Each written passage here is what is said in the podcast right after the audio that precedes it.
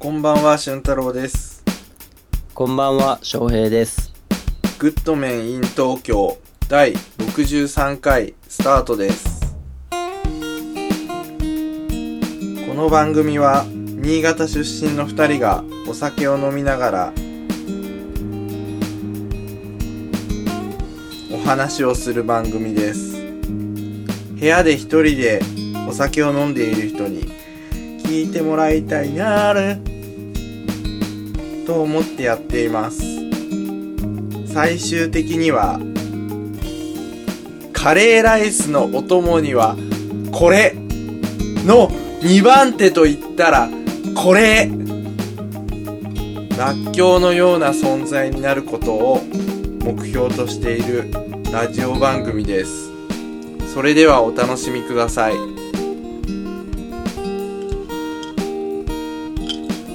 でさ、はい。ちょっとメールを紹介したいんですけど。おー、珍しいですね。はい。2022年2月8日に届いた届きたてほやほやのメールなんですけど。もう3ヶ月ぐらい、3ヶ月前ぐらいのやつですね。4ヶ月ぐらいそう前のですね。やつか。ああ、いいですね。第55回感想っていう件名でうん今、今何回でしたっけ？今がくださっ63回。今ろ63ですはああ、だいぶ置き去りにししてる感はありますけど、まあ、まあまあ、せっかくくれたんでね。いちょっとねあの俺らがね早すぎてね、うんうん。メール読むのまえじゃあ読みますね 行きましょう。えっとですね件名第55回感想で久々に拝聴しました。タイトルから推察するに昔コロコロコミックで連載していた「ゴーゴーゴジラ松井くんの話題が来るかと楽しみにしていましたが全然触れられず残念でした。なるほど。ビールの話ですが名古屋の喫茶店で出されるコーヒーは比較的味が薄くなるように入れられているとある記事で読みました名古屋の料理は味の濃いものが多くそれに合わせるには邪魔をしないよう薄いコーヒーが一番合うらしいですうん。ところで私はコーヒーが好きで外回りの際にコンビニで買って飲んだりしているのですが最近節約をしようと自宅でコーヒーメーカーで入れて持っていこうと思っていますお二人は何か節約のためにしていることはありますか？投げ、ラジオネームイトピさん。投げ。イトピ。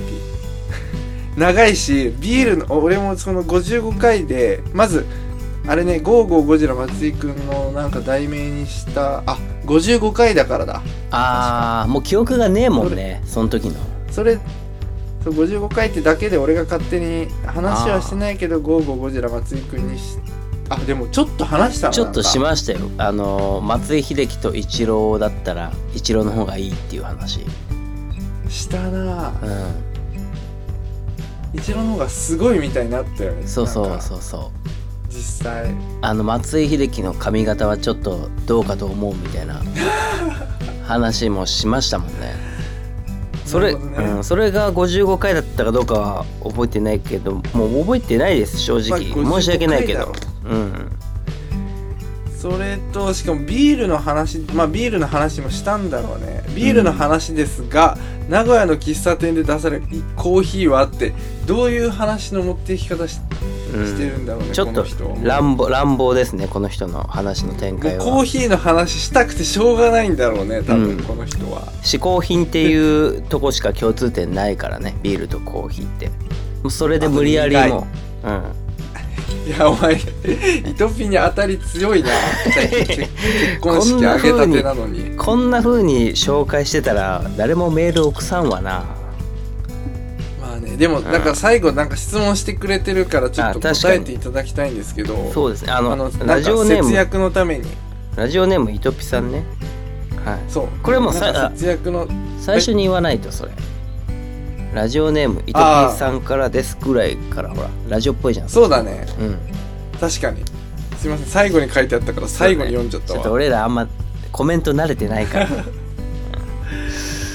まあまあそれで。なんか節約のためにしていることありますか、あー。この人はちなみにコーヒーが好きで、コンビニで買って飲んだりしてるのですが最近節約しようと自宅でコーヒーメーカーで入れて持っていこうと思ってますと。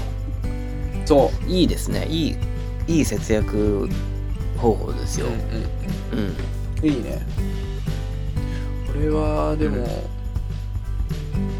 いいと思う。俺もやってますこれ。うーん。なんか風味落ちたりしない？え？全然気になんない。風味が落ちちゃったりしない？ああいやまあそんなことないですね。入れたてのコーヒーやっぱ美味しいので。うーん。うんあれはもう豆で買って家で入れて職場に持っていくってことでしょ？そうそうそうそう。だいたい1杯ね100円しないぐらいになるんですよね。それでやってると。うんあじゃあまあギリってことか。80円ぐらいだと俺は思うな。コンビニで買えちゃうじゃん。だからコンンビニのあの100円コーヒーってやっぱりすごいですよやっぱり。と俺は思う。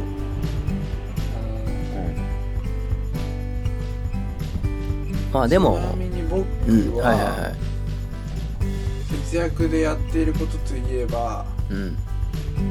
バーリアルっていうトップバリューの第3のビールを飲むこととあか。あ僕らの曲曲が出てますもんね俺らのれとても美味しいので、うん。ぜひ飲んでいただきたいんですけどバーリアルの50%オオフのフそ方れとか節約ね。節約のプロですもんねなんか。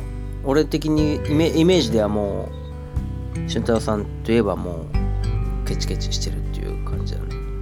そこら辺もププロプロだなと思ってるなんか俺もでも節約も好きだけどなんか逆に本末転倒になるのが嫌でそれにめっちゃ時間かけちゃうみたいな節約するために。それはしょうもないですね、それしょうもないじゃん、うん、一番しょうもない。節約マニアみたいな。節約好きみたいになっちゃってるよねそれ。あとはなんか最近だと金券ショップって行く？金券ショップ？ってあるじゃんなんか、うんあるある。なんかそこを覗いてなんかえすごい吉野家の牛丼がなんか何十円引きのやつとかあるんだとか思ったりなんか新潟行きの新幹線とか買う時に一あ回ーあの JR 東日本の株主優待券買ってから買うとなんかちょっと割安になったりするからたまにそれ使ったりしてるね。そそんくらいそれってどうどういう仕組みになってるんですか？どういうシステムになってるんですか？あれがね最近なんかちょっとその優待券のあれが変わったらしいんだけど今のやつだとえっ、と3800円ぐらいでうん。その株主優待券っていうのが1枚手に入るのね。それを使うとなんか40%オフみたいなで待ってこれすごい不確かな情報だけどざっくり説明すると、はい。はい新潟から東京まで1万円ぐらいじゃん。うん。で1万の40%オフで買えるので6000円で買えるのよ。なるほど。でも実質その株主優待券を買うために3800円ぐらい払ってるから実質200円オフみたいなそういうあそういうお話。ーだからちょっと安くなるみたいな。でも時期によってはその株主優待券の有効期限間近とかだとうんうん。その株主優待券自体がすごくもう3800円もしないなんかもうもっと安くな例えばる3000円3000円とかで売ってたりするからそういう時にはすごく割安になる。えそういうのね。ー不思議な考え商売商売です。商売っていうか、まあ、それを商売にしてる人がいるってことですよね。まあそうね。そういうまあもともと株主優待券ってその株を持ってる人がうん。手に入れることができるんだけど俺株は買ったけど別に新幹線乗りませんよって人は金券ショップとかに売っちゃった方が現金手に入るから。うん。なるほど、まあ嬉しいみたいなそういうお話の世界の話のやつのやつ。なるほどね。でね伊藤君の結婚式にもね先日、あ伊藤君って言っちゃった。やべ。イトピさんね。ピのイトピメールくれたイトピアの大学の友人なんですけどはい。先日あの結婚式やられててあの、私も参加させていただいたんですけどとても素敵な結婚式でした。どこでやったんですか？新潟ですか？新潟の阿賀野市の五十嵐邸っていうなんかすごい立派な昔の家みたいなとこ。いいですね。昔の家でやったんですね。そう。でなんか和風なんさ。和風でなんかあの和式で。和式で。みんな新郎新婦さんももちろん和式だし。ボットン便所でした。ボットンもボットン。あーボットン。我々ももうなんかうんこ収集車来ちゃってた感じですか？いやもうそんなのはあのもうそれも全部あ和式です。もうあー。板板とかです。板。板？竹竹筒とかそういう感じです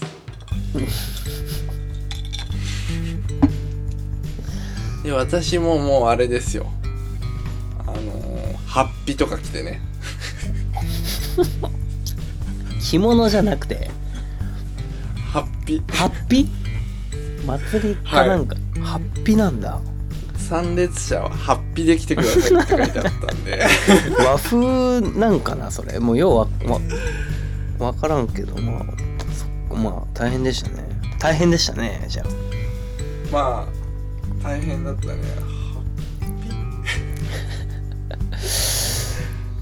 もうじゃあでも友達の結婚式久しぶりでしたか？楽しいっすよね。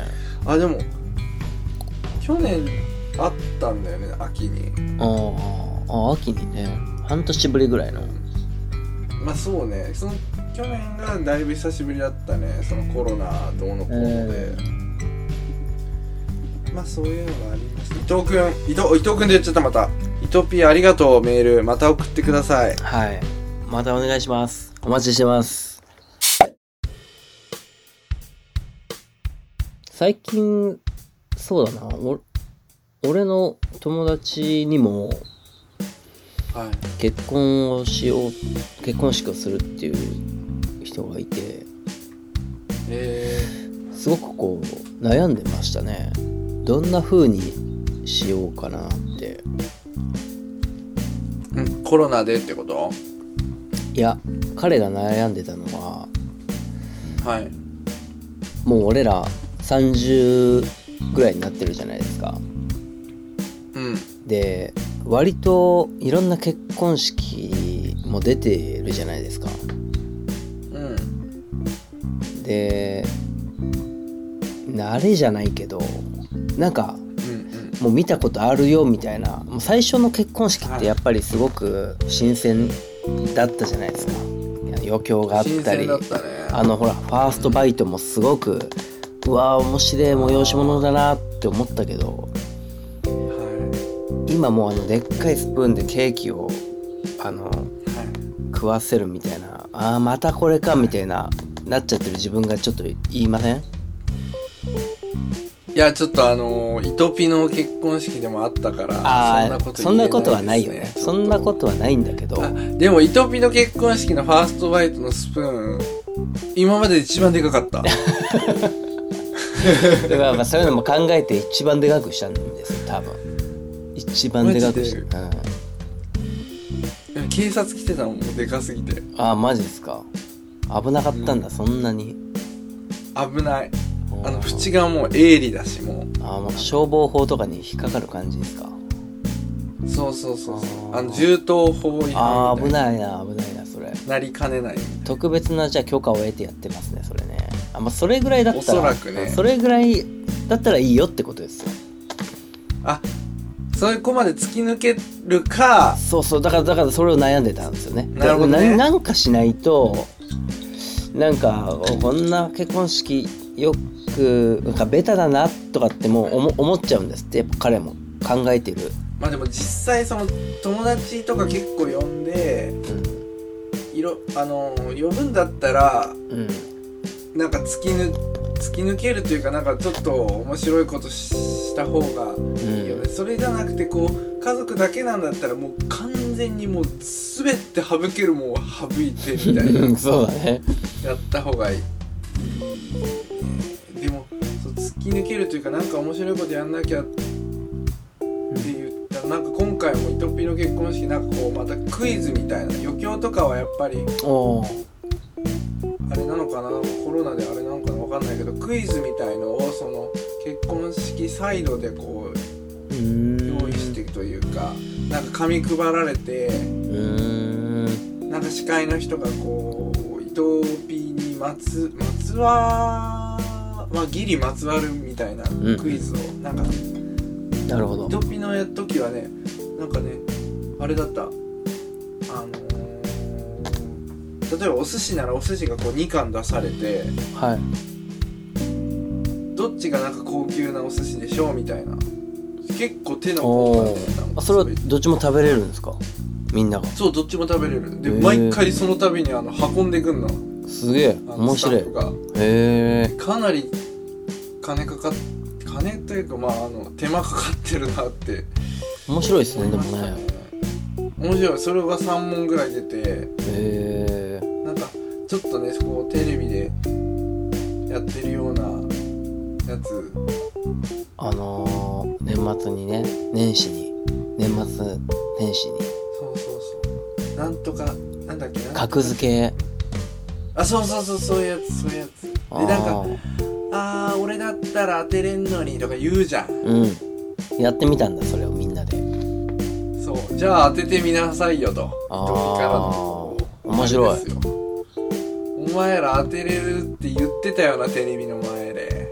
じゃあ当ててみなさいよ。ずいぶん挑発的な結婚式挑ですね。発的だった。うん3問中1問外しちゃったな。あんなに間違えたんですか？なんかね牛肉のお寿司が出てきて。あ俺の一番好きなやつじゃん。どっちが高級でしょうみたいな。安い方高級ですとか言っちゃってたな。あーダメだわ。まあダメでしたよなんかその君の友人はどうなんまだ方向性決まらずって感じなんですか？うん決まらず。だからそいつがさもうはなんかいろいろははぶもう考えた結果いろいろ省こうかなって。友人は呼ぶけどうん。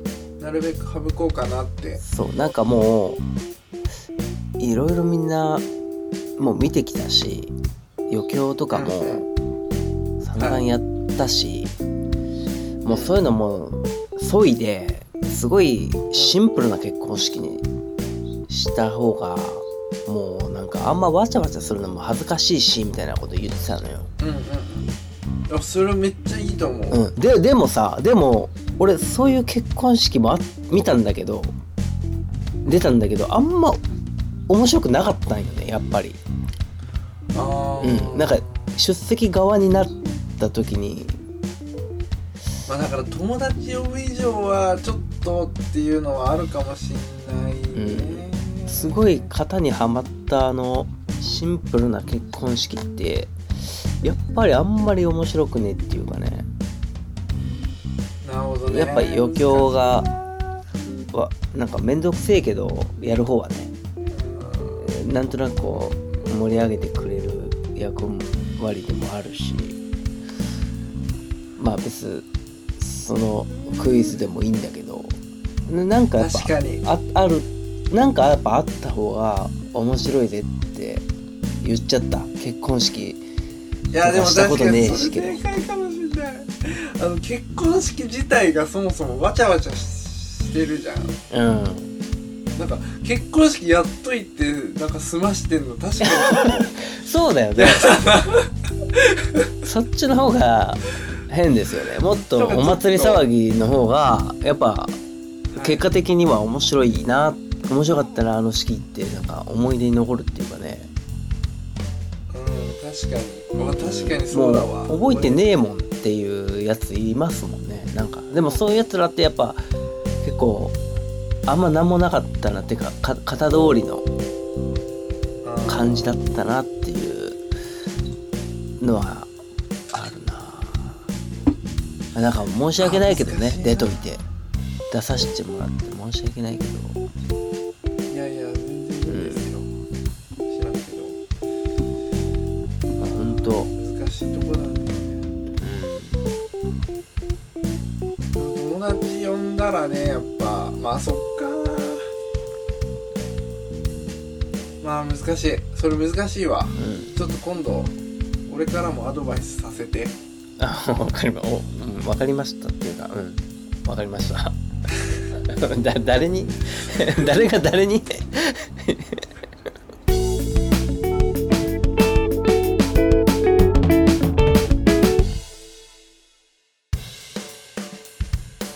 先週ねはい。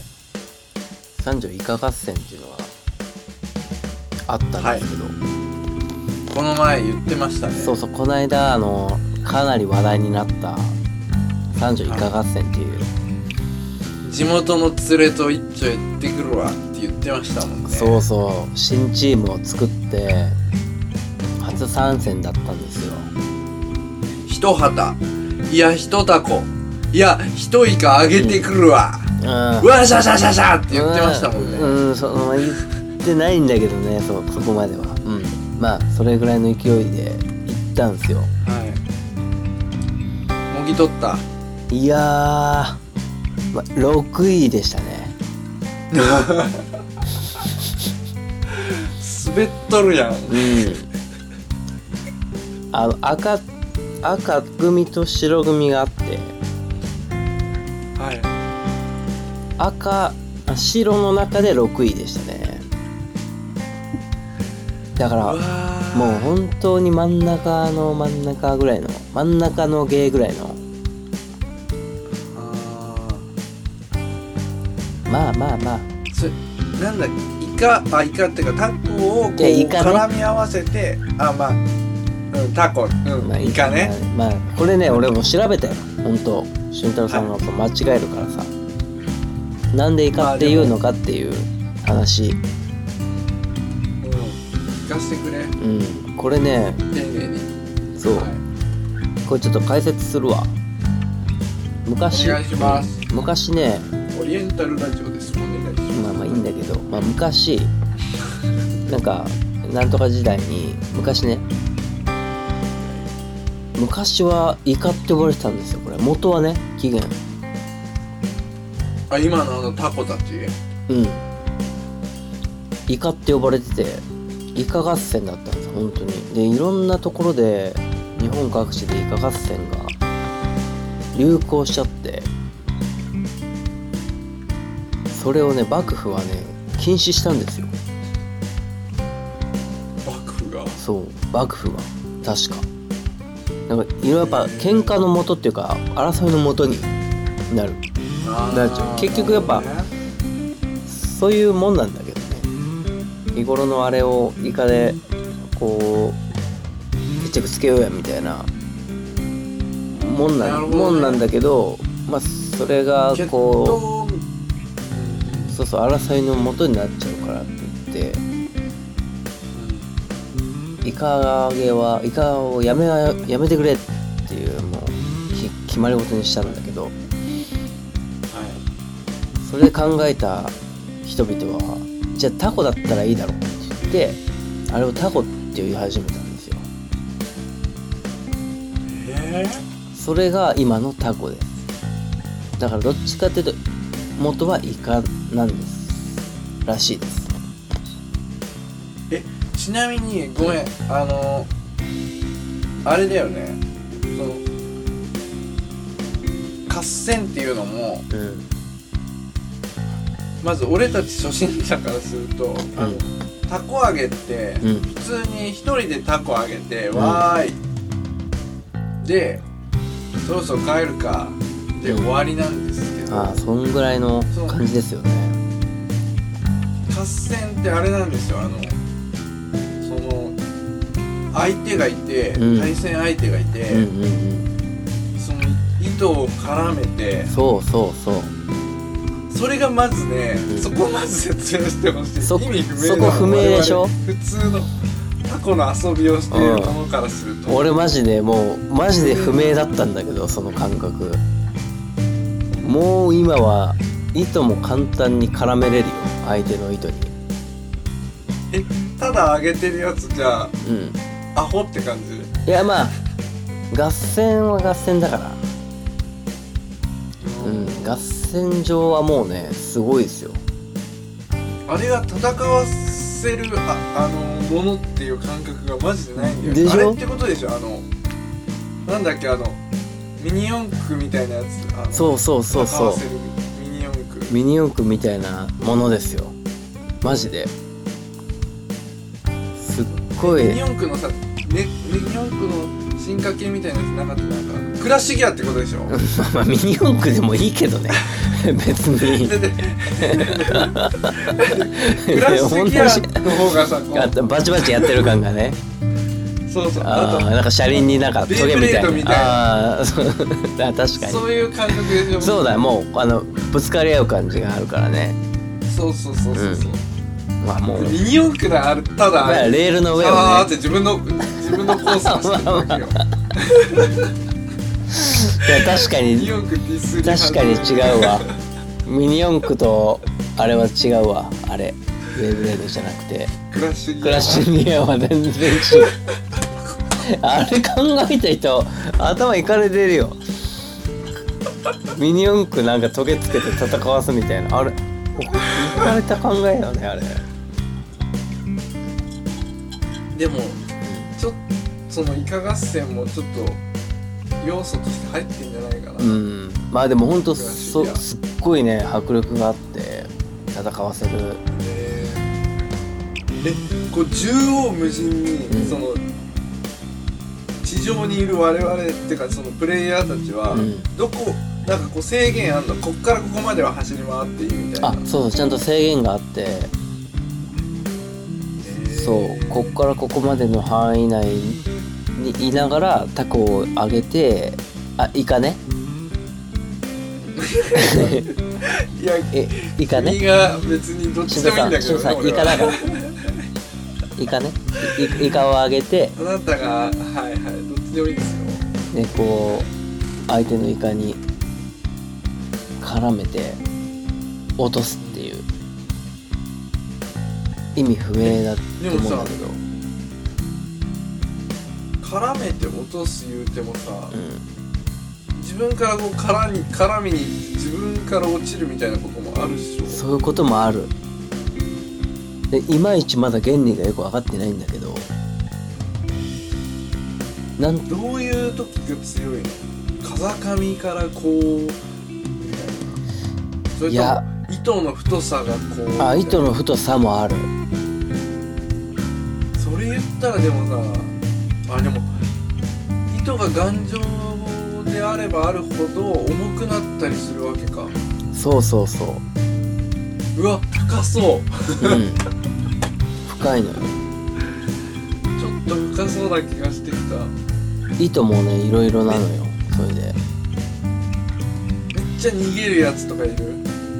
いや逃げてるとね点数がもらえないのよこの合戦の仕組みとして。ね。そうそうそう。し指導が入るのね指導指導は入らないんだけど得点がもらえないのよ。合戦っていうのは糸と糸が絡み合って合戦が始まるわけだから。とにかく絡ませて相手を倒すていう積極的にやっていかないともう1点も入らないので。うん。まあちょっとわからないと思うんで三条イカ合戦で YouTube 検索してください。皆さん。はい。であれはどうだった？そのなんか俺話してたと思う。わあのあのチームかっこいいみたいな感じあった？でなんかモあテるみたいな。あああんまないですねそれは。あると思ったんですけどねもっと。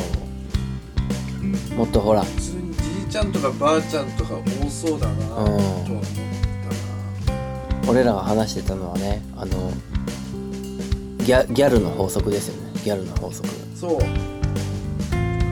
可愛いギャルがどんどん強い男に惹かれてこう男を乗り換えていくみたいな。でゴリゴリのマッチョが可愛いギャルと付き合ってるのはそういう理由だみたいな話ですよね。えやっぱ1位のチームはこ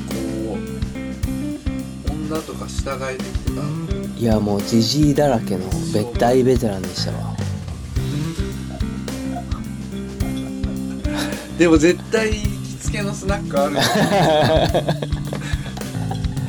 あーあるろうな。そこで反省会してるぞ。ね。反省会というか祝勝会か。すっごいさ強いのよ。本当に。ベテランたちは。何かえ君らもなんかこう指導者みたいにいたの？いたいた。俺らは素人で何にも分かんないから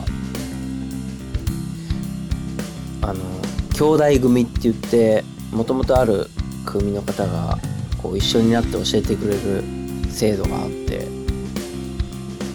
その人たちにすごいいろいろ教えてもらってもう全く分かんなかったから本当に勉強になったしもうほんいやもうだって全くわかんねえよ全く分かんないでしょ。ででなんなら合戦中も1人までそのチームの人が入れるみたいなシステムだったんですよね。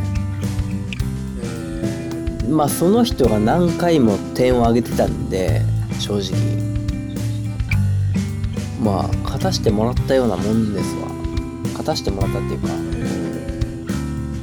もうめっちゃこう指示すんの。あっち行けこっち行けみたいな。そうそうそうもうねすごいっすよその声も掛け声も面白くて三条弁丸出しだから。いや本当動画見てもらったら興奮すると思う。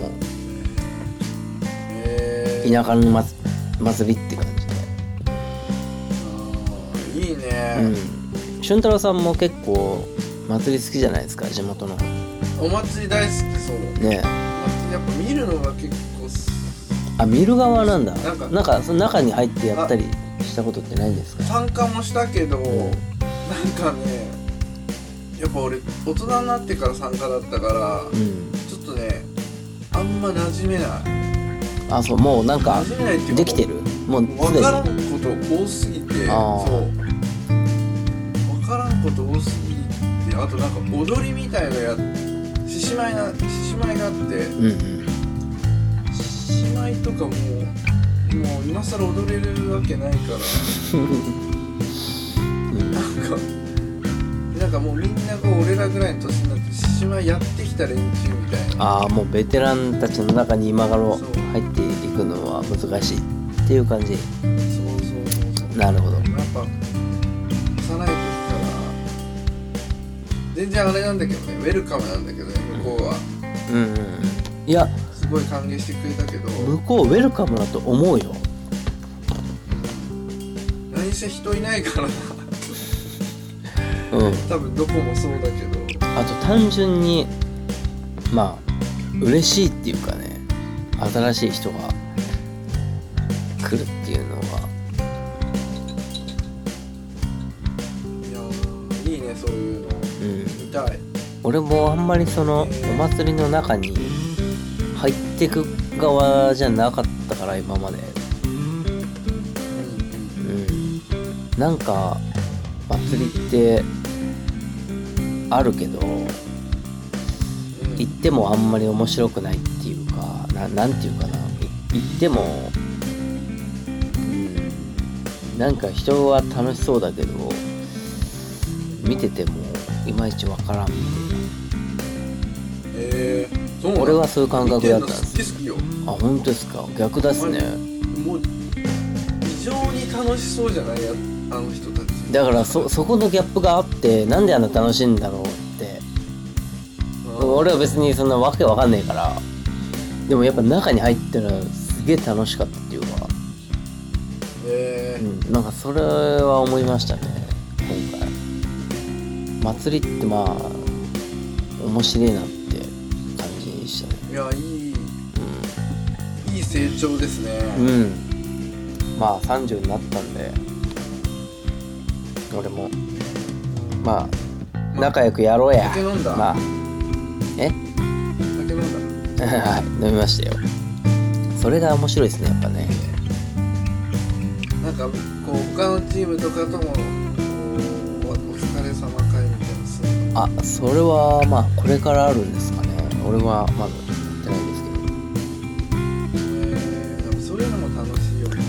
そうそういうのがやりたかったんだけど意外とみんなうーんさっぱりしてた。さっぱりしてた気がする。いやそれよりは俺はみんなちょっとなんていうの家庭があるって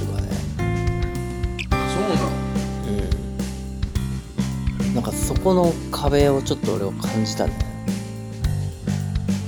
うん。なんかみんな億劫だなっていうか。同い年ぐらいなの？そうそうみんな同い年とか年下なんです俺2 5 6の時にやっその青年会みたいなのやってたんだけどけどうん。地元帰った時たまたま地元にいたからその時。うん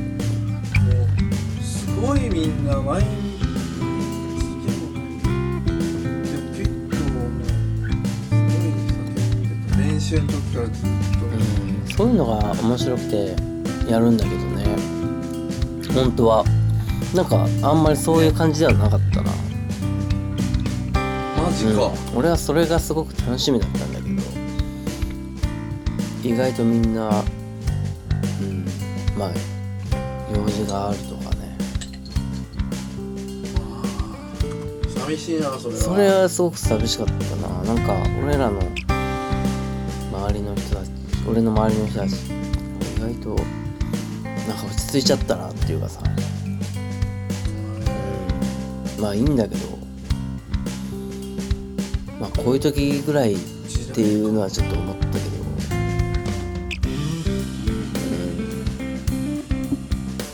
うん。だんだんこうやってうんだんだんこうやって落ち着いていっちゃうんだなーってい